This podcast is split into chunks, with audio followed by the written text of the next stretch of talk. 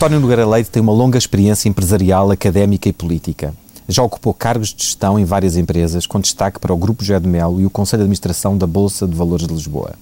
Também teve uma passagem em cargos governativos na Secretaria de Estado do Tesouro e Finanças, curiosamente num governo de António Guterres. Hoje é vice-presidente da Comissão Executiva da Caixa de Depósitos, tendo a seu cargo a condução do Caixa BI, o Banco de Investimento da CGD. Membro do Conselho Nacional do PSD, foi conselheiro económico de Passos Coelho, mas criticou algumas medidas de austeridade anunciadas pelo governo. Chegou mesmo a escrever que se o obrigassem a pagar mais impostos abandonaria o país. Frase que o perseguirá para todo o sempre. António Nogueira Leite é doutorado em Economia pela Universidade de Illinois, nos Estados Unidos. António Nogueira Leite, começamos por falar da Caixa, que tem vendido uma série de participações, nomeadamente nos hospitais, HPP, na Simpor, na Zone, na Galp, na PT, que também calcula vender o que tem feito até uh, baixar o valor das ações. Os seguros vêm a seguir. Foram tudo vendas feitas num momento difícil do mercado, até, em alguns casos, com perdas. Por que esta urgência, apesar de haver a obrigação da Troika? Uh, repare, nós neste momento o país tem uma soberania muito limitada em matéria económica e financeira. Uh, e no caso da Caixa não é exceção, como principal instituição financeira do país e grande instituição financeira pública, nós somos periodicamente, já o fomos seis vezes, escrutinados pela chamada Troika do Banco Central Europeu, do Banco da, da, do FMI e da Comissão Europeia. E uh, há, dois, há vários aspectos, mas há dois que são absolutamente centrais e que são pontos focais de cada uma das avaliações. Um é a alienação das participações financeiras da Caixa, uh, no sentido de que se entende que para um banco se concentrar na área comercial, uh, na área da banca, não pode estar sujeito a um conjunto de outros riscos e, de, e uma dispersão de atividades e muitos conflitos de interesses que essas participações acabavam por gerar na organização, eh, nomeadamente as financeiras, eh, e, portanto, faz parte do plano ao qual nós estamos submetidos. Certo, Não mas... o temos feito de uma forma apressada, temos feito com o empenho que exige o mandato que temos, Uh, mas temos-o feito, mesmo assim, uh, por vezes negociando prazos um pouco mais alargados. Agora, nós não podemos, é urbi et orbi, por nossa própria iniciativa, considerar que aquilo que foi negociado pelo Estado português em 2011, sufragado e assinado pelos outros dois principais partidos que não estavam no governo na altura, para esta administração da Caixa, deixe de ser algo que tem que cumprir quando ainda por cima o seu acionista considera que é algo que é indiscutível. Portanto, o que estamos a, tentar fazer é fazê-lo da forma mais eficaz possível, mais transparente Embora, possível. às vezes, perdendo dinheiro, ou seja, aquilo que foram, eh, que foram pagas por essas ações, em alguns casos, foram vendidas abaixo desse valor, embora depois haja a não, calcular repare, mas, mas dividendos. Muitas, eh, uma pessoa só ganha ao perto quando vende, não é? Uhum. Uh, mas nós registámos no passado, já não hoje, Uh, perdas muito significativas. O ano passado foram mais de 600 milhões de euros de perdas que nós registámos em função das nossas participações financeiras. Certo. Que muitas vezes uh, a Caixa funcionou no passado como barriga de aluguer. De, de, enfim, da política pública, da política governamental, da criação ou de campeões nacionais, ou de centros de decisão nacional, uh, ou do que quer que fosse. Uh, e quem é que pagou isso? Pagámos todos nós porque foram perdas que já registámos. Uh, digamos, uh, o, essas perdas são incomensuravelmente maiores do que aquelas que poderão ter resultado num ou noutro ponto. Embora, no essencial, uh, não, tenha, não tenha sido a alienação que tenha causado a perda, a perda já lá estava registada. Mas deixe-me olhar, por exemplo, para o caso da, da, da Simpor. Eh, em que houve uma, uma decisão muito rápida, muito veloz, falou-se em poucos minutos, em pouco mais de 20 minutos, em que essa decisão de vender foi tornada pública quando soube que havia uma, uma OPA e que, portanto, a Conselho de Administração decidiu rapidamente vender, o que tirou espaço para que o valor oferecido pudesse uh, subir. Uh, e houve, aliás, outros acionistas privados que reclamaram, que se sentiram que tinham ficado sem espaço para poder tirar mais dividendos deste negócio. Uh, não acha que houve aí uma, alguma precipitação, uma, alguma ansiedade que custou, que acabou também por custar dinheiro? Não, houve indicações do acionista para que nós agíssemos muito celermente. Uh, nós decidimos fazê-lo em mercado. havia, aliás, consultores que tinham a ideia que se poderia fazer antes da operação de mercado para tornar obrigatória. Uhum. Uh, nós decidimos fazê-lo em mercado, fizemos-lo em mercado. Uh, também é facto, esta, esta, esta participação tinha uma particularidade. Esta participação era de um cliente nosso que foi executado por incumprimento dos contratos creditícios que tínhamos com ele e nós tivemos a posição cerca de dois meses. Portanto, quando algumas pessoas, eh, sendo as pessoas que são por má fé, eh, vêm dizer que a venda desta participação não constava do memorando da Troika não constava porque a Caixa não era dona desta não participação. Usei esse argumento eu sei que não, mas eu estou já a talhar uhum. porque nunca tive a oportunidade de o atalhar e ele foi usado ad nauseam. Uhum. Uh, e, e, portanto, o que acontece é que, mas sabíamos que executando o cliente, iríamos ter uma pressão violenta para o fazer. Uh, devo dizer que o que é facto é que uh, o assunto não ficou absolutamente fechado com a nossa indicação, até porque a nossa indicação, porque senão nós teríamos, se assim fosse, Uh, isso foi mais do que explicado pelos meus dois presidentes que estiveram em duas comissões parlamentares. Uh, de qualquer das formas, uh, o que aconteceu foi que podemos discutir o preço, podemos discutir o que é que acontecia se o mundo fosse outro, mas o que é facto é que a ação estava a transacionar um mês antes a valores muitíssimo mais baixos. não vou discutir isso, e esse ponto foi discutido. Agora, nós tínhamos de facto indicações para uma alienação célere e cumprimos as indicações que tínhamos. Mas há de facto uma alteração radical. Mas foi uma venda em mercado, portanto, alternativas poderiam ter surgido, não surgiram. Teria sido ótimo. Mas houve, que alternativas tivessem surgido. Houve uma alteração radical da política, da política da Caixa. No caso, por exemplo, para terminar este, esta parte, dos hospitais, da venda dos hospitais HPP foi uma bandeira da Caixa Geral de Depósitos até há, pouco tempo, até há dois anos, até 2010, com investimentos muito substanciais, apesar de ser um setor onde os privados, onde outros uh, uh, privados estavam.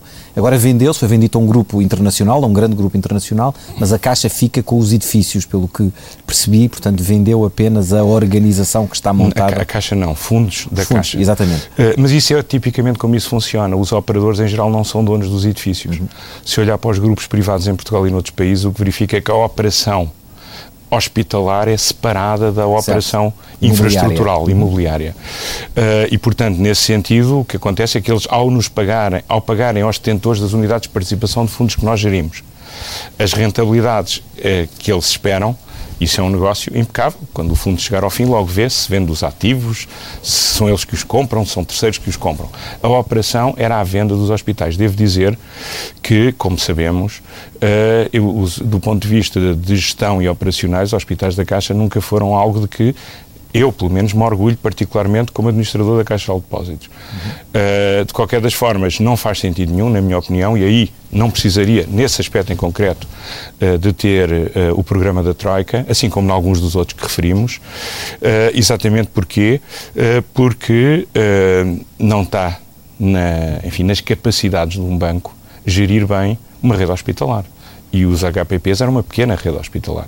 E, portanto, acho que deveríamos sempre tê-lo feito havendo ou não havendo uh, morando da Troika. Já relativamente aos seguros, a situação é, na minha opinião, diferente uh, e uh, eu, enfim, não quero entrar em detalhes, mas temos feito a quem de direito sentir é um negócio... a importância de que há áreas desse negócio que, que, são, que não fazem sentido junto a um banco comercial, uhum. mas há outras que podem fazer, podem fazer. e, portanto, há um subconjunto que pode fazer sentido. Não queria abrir muito esse jogo, mas aí, como gestor, sinto a obrigação, e já o fiz e tenho feito, e os meus colegas têm feito, sentir que não estamos a falar em pegar num ativo inteiro e colocá-lo fora.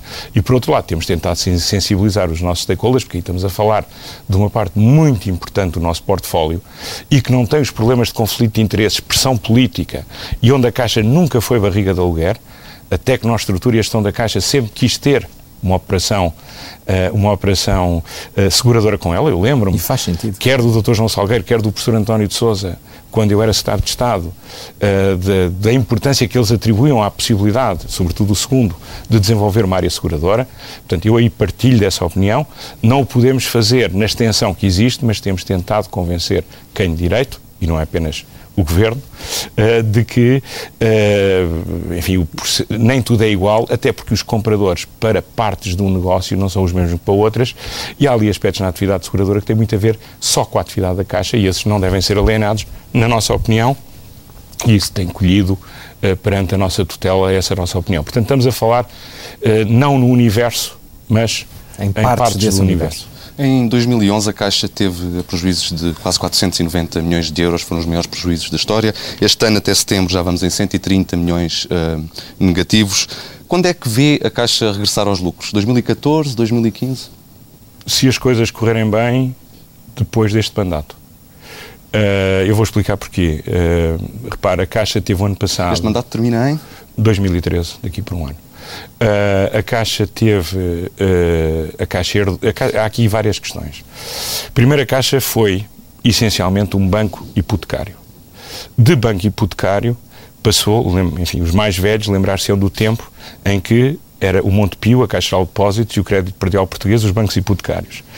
Uh, a Caixa depois uh, teve durante algum tempo, e no passado, nos anos 90 e antes disso, algum crédito à indústria, tinha aliás uma direção-geral uh, de crédito à indústria, mas a Caixa passou a ter imobiliário, construção, construção e muitos dos projetos turísticos portugueses, que no fundo são projetos imobiliários. Nós temos alguns projetos turísticos, temos bons operadores turísticos, mas muitos dos projetos turísticos foram vendidos como projetos turísticos, eram projetos imobiliários, porque o seu equilíbrio financeiro exigia sempre um grande sucesso na, posição, na, na, atividade imobiliária, que era o que compensava perdas operacionais na operação de golfes, na operação. E a Caixa tem, portanto, juntamente com os outros bancos, um portfólio gigantesco uh, de, uh, do passado, de, de créditos uh, operadores nestas atividades e tem feito duas coisas. Primeiro, tem sido rigorosíssimo na consideração das perdas esperadas em cada momento relativamente a esse crédito, esse seu estoque de crédito. Uh, por outro lado, tem tentado encontrar soluções, mas soluções sustentáveis e, portanto, não anda à procura de resolver os problemas para que eles voltem no futuro nós podemos dar-nos ao luxo de ter uma posição aí muito rigorosa uh, e, e, tem, e tem um outro aspecto aqui que é muitíssimo importante, que foi o peso no ano passado da nossa carteira de posições financeiras. As participações financeiras geraram um prejuízo idêntico ao das perdas no crédito, que é uma situação que os outros bancos não têm ou não tinham, nós agora estamos a terminar, deixa de ser relevante, uh, não, vai, não vai pesar para o futuro, Uh, e por outro lado, nós temos diretamente no nosso balanço. Uh, tínhamos diretamente no nosso balanço, o que significava que quando perdíamos, perdíamos no nosso balanço. Outros, não vou dizer quem, quando perdem, não perdem necessariamente no seu balanço bancário. E, portanto, acredita e, que daqui por um ano a Caixa estará uh, a regressar Não, a Caixa, a nossa, não, é que depois há outros aspectos, que são os seguintes. Há um aspecto que é muito importante, é que a atividade hipotecária é uma atividade que, neste momento, uh, a Caixa tem cerca de 34 mil milhões de crédito hipotecário vivo, Uh, nós temos tido uma perda relativamente pequena no crédito hipotecário, mas de qualquer das formas, uh, e as coisas têm-se portado muito bem, eu admito que 2013 possa ser menos bom porque sabemos o que Há vai acontecer às famílias. Uh, mas o que acontece uh, é que nós em 2000 uh, é que nós neste momento temos um contributo muito negativo para os resultados em termos de margem financeira do nosso estoque de crédito hipotecário, aliás, como os outros bancos. Relativamente às imparidades de crédito, eu gostaria de dizer um aspecto que há bocado me tinha escapado. É que nós temos registado imparidades, mas se olharmos, por exemplo, para o exercício 2011, uh, uh, em termos percentuais face ao balanço, só um banco, dos cinco maiores bancos, é que no crédito teve imparidades mais pequenas do que nós. Porque nós, mesmo assim, temos uh, carteiras menos arriscadas e temos, sobretudo, apesar de os casos da Caixa são muito mais mediatizados que os outros, portanto, pode dar a ideia do contrário, mas temos carteiras uh, menos e, sobretudo, temos carteiras muito mais bem colateralizadas. E, portanto, se formos ver dados do Banco de Portugal, e calcularmos o custo do risco, assim chamado, em que olhamos para as imparidades para o conjunto do estoque de crédito vivo, uhum. nós verificamos, eu, enfim, podia elencar, mas não vou fazer porque seria uma descortesia e seria totalmente não ético, mas só um dos bancos a atuar em Portugal, dos cinco maiores, é que teve um custo das imparidades inferior a nós. Não vê, portanto, a necessidade... E, portanto, o nosso problema ano passado foi uh, sermos muito cuidadosos na forma como tratamos a contabilidade. Somos um banco público, temos uma obrigação de transparência acrescida, não, uh, também, repare, também sofremos um bocadinho alguma ânsia de resultados do passado, porque houve operações que, que criaram lucro em exercícios anteriores e que agora são custo Lucros fantásticos. Lucros muito grandes, mas algumas criaram lucros típicos, toda a gente faz nas empresas, nos bancos, mas o que é facto é que a dor vem a seguir e, portanto, o que nós estamos a tentar é fazer uma gestão para que não haja dor no futuro. Por duas razões muito importantes. É que o dinheiro dos contribuintes é sagrado, mas, sobretudo, o dinheiro dos, depositantes é absolutamente sagrado. E 92% dos meios que nós gerimos é dinheiro dos depositantes. Muitos dos quais particulares. A Caixa tem mais de, mais de 4 milhões de portugueses são depositantes da Caixa.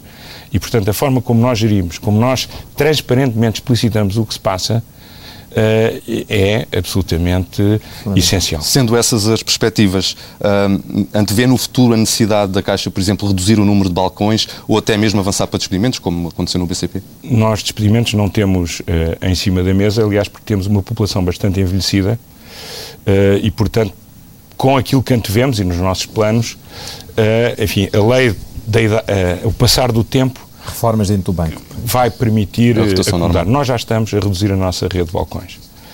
Uh, uh, que é uma operação difícil, como sabe, às vezes para reduzir um balcão, uh, todos os grandes magistrados da nação nos enviam cartas que recebem dos stakeholders. Portanto, nós temos aqui, é uma coisa muito complexa, mas estamos muito determinados.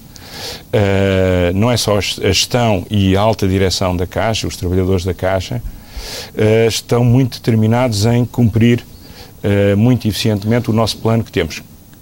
Porque uh, nós não nos podemos permitir, na situação atual, a ter sobreposições, a ter, uh, enfim, a estar em locais por razões de fachada, não é? Temos que estar por razões objetivas, casadas com a sustentabilidade do há, Há metas quantificadas para essa redução? Este ano serão à volta de 30 balcões. E no próximo ano? Não posso ainda divulgar, mas existe uma meta traçada que irá ser cumprida. Até setembro, no âmbito da linha PME Invest, o Santander, o BES e o BPI tinham concedido mais crédito do que a Caixa. Não devia ser ao contrário?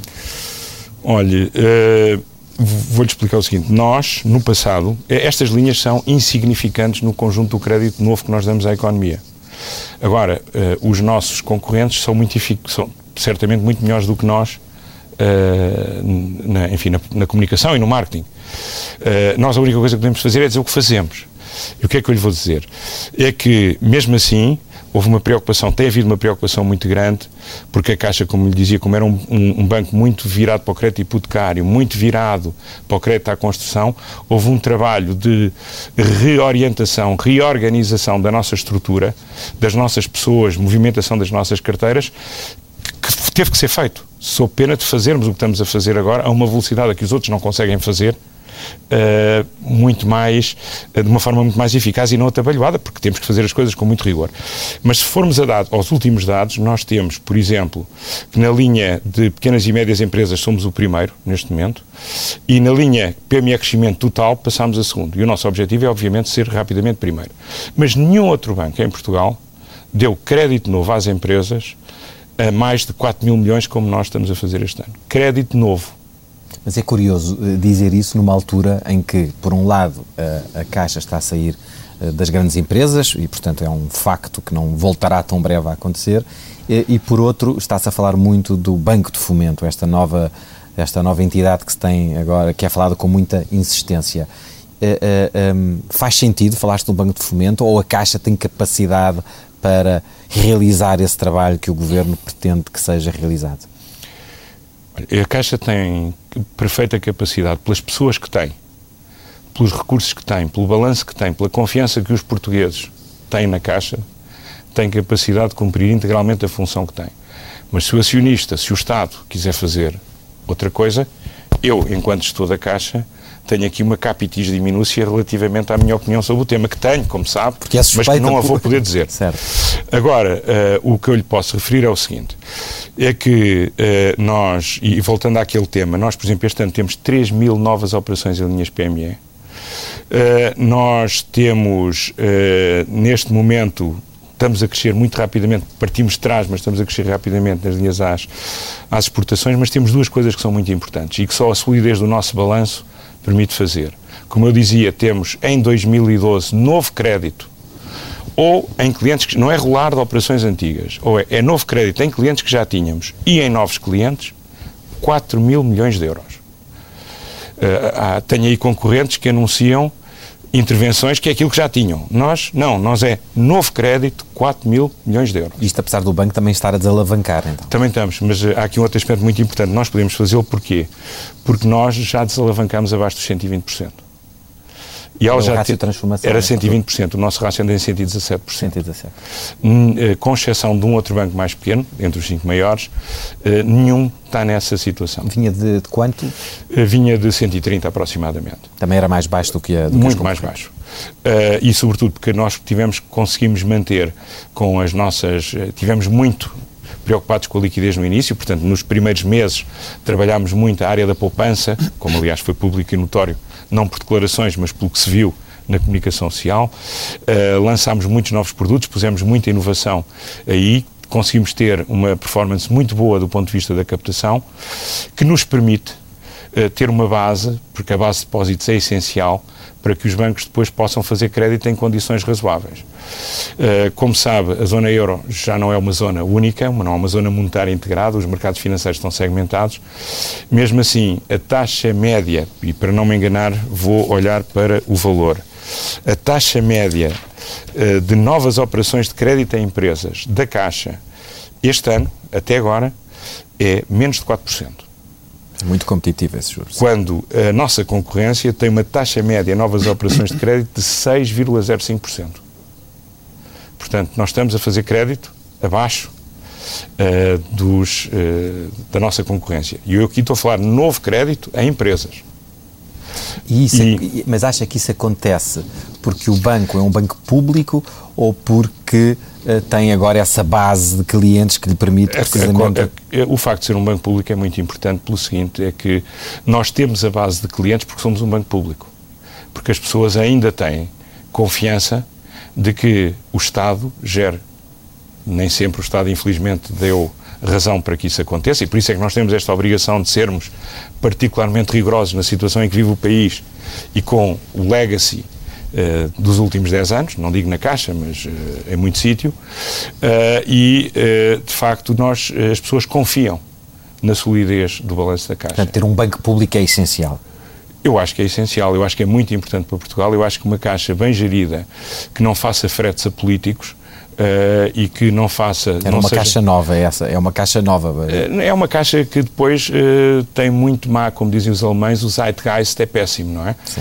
Porque por cada deputado que não tem uma operação.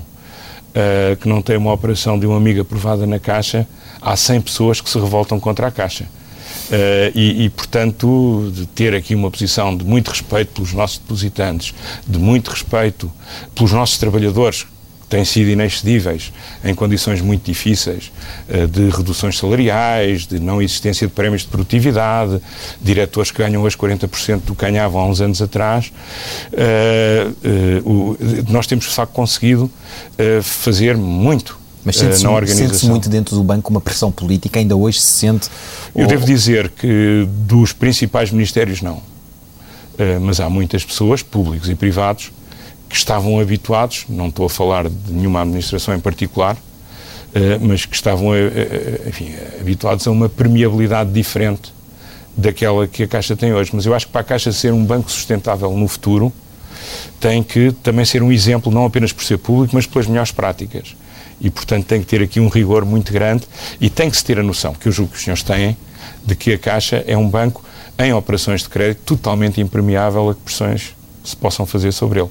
Portanto, porquê? E porquê é que fazemos isto com confiança? Porque temos excelentes direções comerciais, temos pessoas competentíssimas na área comercial e temos um departamento de risco que é absolutamente inexcedível, que foi construído ao longo de 12 anos, com, que é uma herança fantástica que esta administração recebe, uh, e que nos permite ter muita segurança naquilo que são as nossas decisões técnicas. Só uma última pergunta sobre o Banco de Fomento para perceber se esse projeto avançar, isso põe em causa a existência da Caixa de Depósitos ou esvazia demasiado e enfraquece a Caixa de Depósitos? Repare, eu não lhe posso responder por uma razão principal. É que eu ainda não percebi o que é que é o Banco de Fomento. Uh, pelo que eu percebi, não é um banco. Uh, até porque não estou a ver ser possível ter, a ser verdade, alguns dos atributos que lhe atribuem, que é dar crédito com critérios de risco que não são possíveis num banco, como é que vai poder captar depósitos? e, portanto, eu acho que há aqui um problema de regulação complexo. e, é um, e, e, portanto, não, não sei, talvez seja outra ideia que também circula, que é uma instituição pública de canalização de fundos estruturais e de outros uma agência. Mas, Mas aí também já for essa várias. agência, acaba também por esvaziar um pouco, não só a Caixa, neste caso também os bancos privados, não é? Mas eu não, eu não sei, sabe, eu, enquanto eu não perceber o que é que é a ideia, eu tenho uma grande dificuldade, genuinamente, em, em responder. Agora, devo dizer uma coisa, é que a Caixa Uh, tem um papel independentemente disso. Nós tivemos períodos no passado em que houve instituições públicas que canalizaram muitos milhares de milhões de euros para a nossa economia, infelizmente, muito dele sem nenhum resultado hoje, uh, e que tiveram essa atividade, nomeadamente nos anos 90. Uh, eh, e, e, os bancos cresceram, tornaram-se mais importantes e realizaram um papel na economia e na sociedade mais importante do que tinham até essa altura. Portanto, não, com franqueza, não lhe sei responder. Disse há dias que o cenário para uh, eh, 2013 o cenário macroeconómico pode ser pior do que aquele que é previsto pelo Banco de Portugal que por sua vez já é pior do que o previsto pelo Governo. Aliás, a OCDE também uh, uh, faz uma, uma, um cenário, também traça um cenário negro, com uma, uma recessão de 1,8% em 2013. O que lhe pergunto é se acha que é possível que a recessão para o ano seja, por exemplo, de 2% ou 3% ou ainda mais. Neste momento, no plano técnico, e repare, eu, aliás, peço desculpa por corrigir, eu não sou membro do Conselho Nacional do PSD uh, eh, desde o dia em que entrei para a Caixa. Eh, e, portanto, agora, aliás, até já há um novo Conselho e não tenciono, aliás, voltar a Conselho Nacional do PSD ou de qualquer outro partido. Prefiro ser um militante de base e, uma, e, um, e um interventor cívico, porque a lógica partidária, de facto, não é, uh, nunca é agradável, mas, por vezes, a situação do país obriga-nos a também ir a jogo nessa, nessa frente. Mas eu acho que, feito esse parênteses, uh, o que eu disse foi que não há ninguém que no plano técnico possa excluir que a recessão possa chegar a um intervalo acima de 2%. E no plano técnico eu não posso excluir. Foi a pergunta concreta que me fizeram. E eu não posso dizer de outra forma. Uh, até porque está dependente de um conjunto de fatores que os nossos decisores, em Portugal e na própria Europa, neste momento não controlam.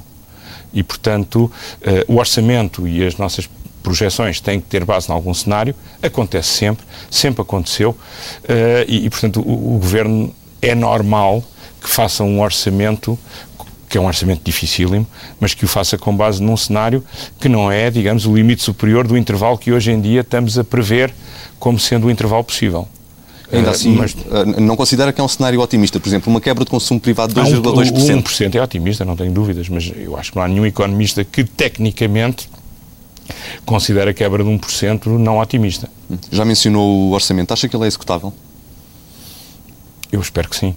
Uh, repare que uh, espero que sim, uh, por, como português, como contribuinte, que já foi referido há pouco. espero que seja porque é muito importante que, que o país tenha um orçamento. Espera que sim, mas acha que vai ser executado? Quais são as debilidades que, que vê, além da questão do crescimento poder ser Há uma coisa que está, por, que está por demonstrar uh, há muitos anos em Portugal. Uh, desde que o Dr. Catroga foi ministro da foi ministro das Finanças em 94, 95, uhum.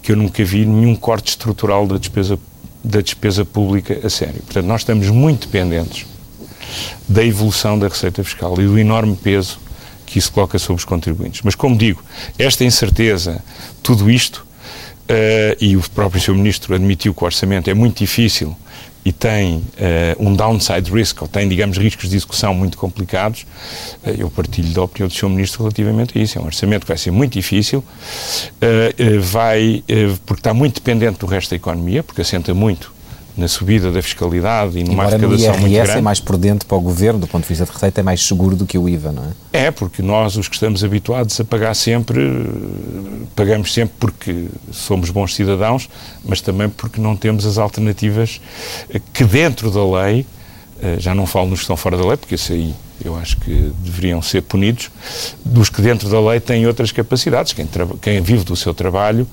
uh, é sempre, digamos, enquanto tiver trabalho, este, uh, uma fonte de receita fiscal muito segura. Mas este seria o seu orçamento se estivesse por acaso no governo?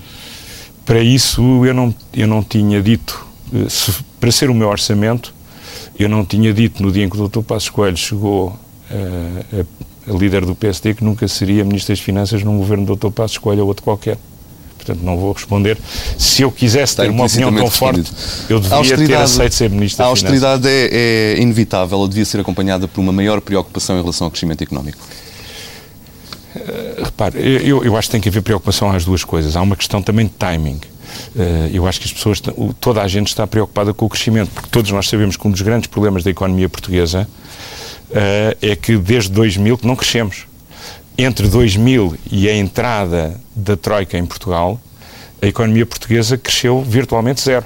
Sim. Portanto, nós vimos de um período de enorme estagnação em que as nossas contas, as, as, nossas debilidades externas aumentaram muito, não só porque fomos imprudentes, mas também porque não tivemos a, eh, a caução da subida do produto que é nominal, que é a principal mas com almofada. Juros, mas com juros baixíssimos. Tudo. Para onde é que foi esse dinheiro todo? Para onde é que ele, esse dinheiro que entrou, porque entrou, porque as dívidas esse estão aí. Esse dinheiro foi para, para, foi para, para as autoestradas, foi para, os projetos, para muitos projetos. Isso no foi... caso do Estado, mas no caso dos privados também entrou dinheiro, as famílias endividaram-se? As, as, famílias... Eh, não, e, olha, e, as empresas? Sabe, para onde é que foi? Nas, nas, nas empresas foi para uma alavancagem e para uma deficiente, um deficiente compromisso que é um problema endémico da economia portuguesa desde o 25 de Abril, que é a descapitalização das empresas e, portanto, as empresas entram na crise com balanços extraordinariamente pauperados que não permitiram, em muitos casos, obter as oportunidades que, que ali estavam. Que tem a ver com a pobreza do país. Tem a ver então. com a pobreza do país e tem a ver com uh, a falta de capital dos capitalistas portugueses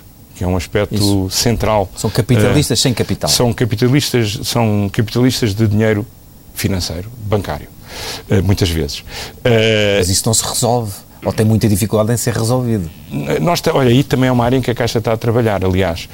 Uh, nós uh, vamos temos neste momento temos, uh, vamos investir cerca de 650 milhões de euros, já, já investimos parte, num fundo de fundos, exatamente para criar entidades especializadas, não aqueles fundos que parqueiam problemas antigos de crédito, mas fundos que permitam, numa base profissional e não sujeita a influências do, enfim, políticas ou outras. Partidárias. Uh, partidárias, ou às vezes não são partidárias, são bloquistas, no sentido não do, Tolossã, mas do Bloco Central, a, a, a permitir que entidades privadas, geridas profissionalmente, portuguesas ou estrangeiras, possam capitalizar, ajudar a capitalizar as empresas portuguesas. E nós temos comprometido 650 milhões nessa atividade e já investimos desde que fizemos o anúncio, não os 650 milhões, mas algum. Porquê? Porque também temos que criar condições para, não conflituando com a nossa atividade creditícia, poder ajudar a resolver um problema endémico da economia portuguesa, que é não haver uh, capital e muitas vezes, eh, eu até brincava às vezes, eh, perguntava se o capital próprio era capital próprio ou era falso.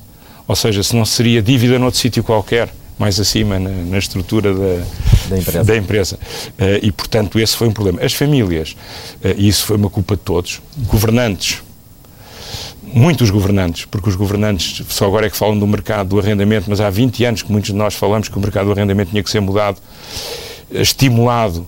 Uh, eu escrevi um artigo em 2001 em que chamava a minha geração a entalada, porque tínhamos que ter ido, eu felizmente tinha mais sorte, tínhamos que ter ido comprar casas na periferia, havendo casas disponíveis no centro da cidade que não estavam disponíveis para nós, porque a lei do arrendamento não permitia que estivessem. Uh, e, portanto, isto, uma certa miopia dos bancos na altura. Uh, e, digamos, e todo um drive da sociedade no sentido de, enfim, da materialização moderna uh, da antiga ambição portuguesa pelo betão, pela pedra, pela construção, uh, levou a que as famílias, sobretudo em termos de crédito hipotecário, tenham hoje enormes dificuldades, porque nós gastamos, fomos buscar dinheiro lá fora para comprar casas para que as famílias pudessem comprar casas, para que os bancos emprestassem às famílias e essas pudessem comprar casas. Eh, e, portanto, foi assim que nós nos endividámos. Foi alavancando demasiadamente as empresas, foi permitindo às famílias terem uma ilusão de propriedade que não era verdadeira, e muitas delas com grande desgosto de todos nós, Uh, em alguns casos até pessoas que nos são próximas, reconhecem agora que afinal a propriedade não era mesmo delas, porque a propriedade era delas enquanto a pudessem pagar, tinham o direito a vir a ser proprietários.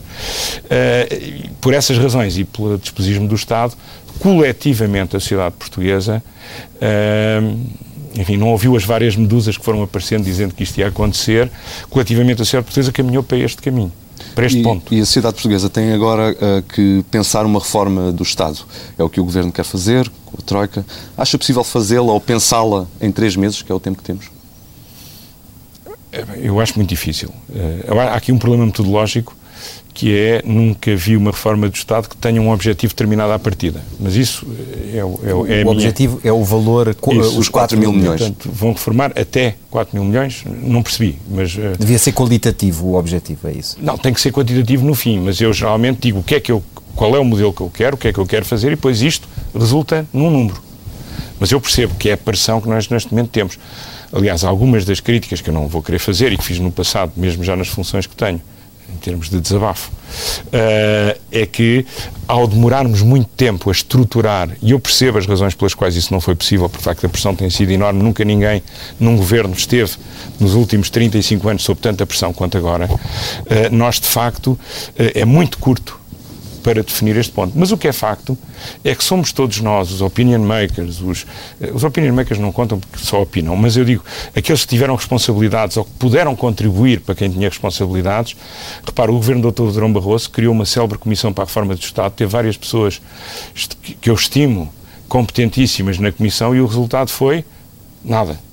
Uh, andamos a falar na reforma é difícil, do Estado há, direi há, há muito tempo. Há, há interesses instalados atrás de direitos também. Uh, até onde é que cortaria se tivesse que identificar uh, uma área onde lhe parece, a área onde lhe parece que deve haver uma atuação? Não, repara, há aqui há uma área que é muito difícil e que uma pessoa tinha que estudar primeiro para dizer com propriedade. Eu, quando estive no governo, consegui identificar coisas só ao fim de algum tempo lá estar e depois fazê-las. Uh, nós sabemos que temos, continuamos a ter, várias entidades que fazem a mesma coisa. Eu acho que todos esses casos tinham que ser escrutinados da AZ e tinha que se lhe dar uma solução. Eu não posso ter atropelos de diferentes organizações que fazem a mesma coisa. E todos nós temos a noção disso. Basta ver uh, que uh, quando algum de nós, quantas vezes nós temos que demonstrar quem somos e que temos uma ligação a uma determinada entidade pública para poder tratar dos nossos assuntos noutra entidade pública, ambas na Administração Central. Portanto, há aqui um problema Mas organização. Acha que o caminho é, um, é por aí ou é um caminho mesmo de tocar é, nas funções do Estado? Não, esse caminho era essencial e não está feito. E eu acho que era muito. E, e, não vai, e não vai haver tempo para fazer. Mas era, acho eu, um, uma alavanca moral para se poder atacar algumas das coisas que nós sabemos que são insustentáveis. Uh, agora, é certo também que se vermos o que Portugal cresceu nos últimos 20 anos e pensarmos que as pensões cresceram 6,6% ao ano e que quando em 2030 eu tiver em condições para me reformar, uh, uh, uh, se as regras forem as de hoje, a população terá a demografia que nós estimamos que venha a ter, quer dizer, alguma coisa vai ter de ser feita sob pena desta geração em que mais ou menos os três pertencemos, eh, ter uma surpresa grande em relação àquilo que já é a grande angústia com que hoje vivemos o nosso futuro quando fomos séniores. O que me leva também à última, a esta última pergunta, enfim, que recorda a frase que escreveu no Facebook dizendo que se pirava do país caso o aumento de impostos atingisse ou fosse além do, do, do normal. Uh, uh, foi uma frase que depois acabou por retirar. Arrependeu-se dessa frase? Foi um desabafo normal e que uh, não voltaria a repetir? Uh, eu devo lhe dizer uma coisa, se eu, uh, essa frase resulta. Eu pago muito mais impostos, felizmente, do que a maior parte das pessoas. Uh, sempre paguei muitos impostos, ainda bem. e sempre percebi que tinha muito menos retorno do que os meus impostos. E isso acho bem, porque faz parte da função de redistribuição do Estado. O que cada vez me custa mais, e isso eu mantenho, é que pagando, trabalhando oito, nove meses para o Estado, quando eu tiver 67, 70 anos, provavelmente não vai haver Estado para mim. E alguns dos que me criticaram são aqueles que sempre viveram do Estado, eh, desde que passaram, já nem sei se passaram pela universidade, desde que são conhecidos. Portanto, uh, quando, quando disse que abandonaria o país, estava a referir-se à sua idade de reforma, calculo eu, estimo eu por, por aquilo que está a dizer. Claro, vou ter de, deixar, de encontrar um país, agora estou a brincar, mas tinha que encontrar um país que me permitisse trabalhar aos 67 anos. Porque o que é facto é que, olhando para a frente, eu tenho alguma poupança, mas tenho uma angústia tremenda sobre o que é que me vai acontecer no futuro e fico desesperado quando eu percebo que, tendo filhos pequenos, que tendo uma família, de facto, só estou a trabalhar para a minha família, para o meu aforro, que vou precisar certamente uh, daqui a 20 anos, uh, daqui, quando uh, isso é muito pouco para o esforço que eu ponho. E é muito injusto relativamente a gerações e relativamente a pessoas que, no fundo, vivem do esforço que nós fazemos hoje. A parte de redistribuição, eu acho que essa eu não contesto. Eu gosto de pagar impostos para redistribuir. Sempre o disse. E sempre o fiz. Eu pagava impostos a sério quando, nos anos 90, muitos dos meus amigos uh, tinham uma existência fiscal uh, porosa. Uh, portanto, tenho uma vida de pagamento de impostos. Acho muito bem pagar impostos. Agora, custa muito pagar impostos quando eu sei que não, que do ponto de vista intertemporal, me obrigam a uma sobrecarga a mim e à minha geração, não sou só eu, qualquer pessoa que faça as contas, que vai fazer com que os nossos últimos anos sejam vividos numa angústia. Já é hoje, existe a angústia hoje, existe a angústia e a miséria que nós poderíamos ter precavido se intertemporalmente tratássemos as coisas melhor. E esse é um ponto que eu acho pode é fácil de criticar, realmente não foi feliz, uh, sobretudo uh, a forma pouco rigorosa como o professor catedrático falou em vou-me embora, não é? Uh, mas o que é facto é que uh, as pessoas uh, acabam por ter de sair de uma existência digna na altura em que precisam do Estado.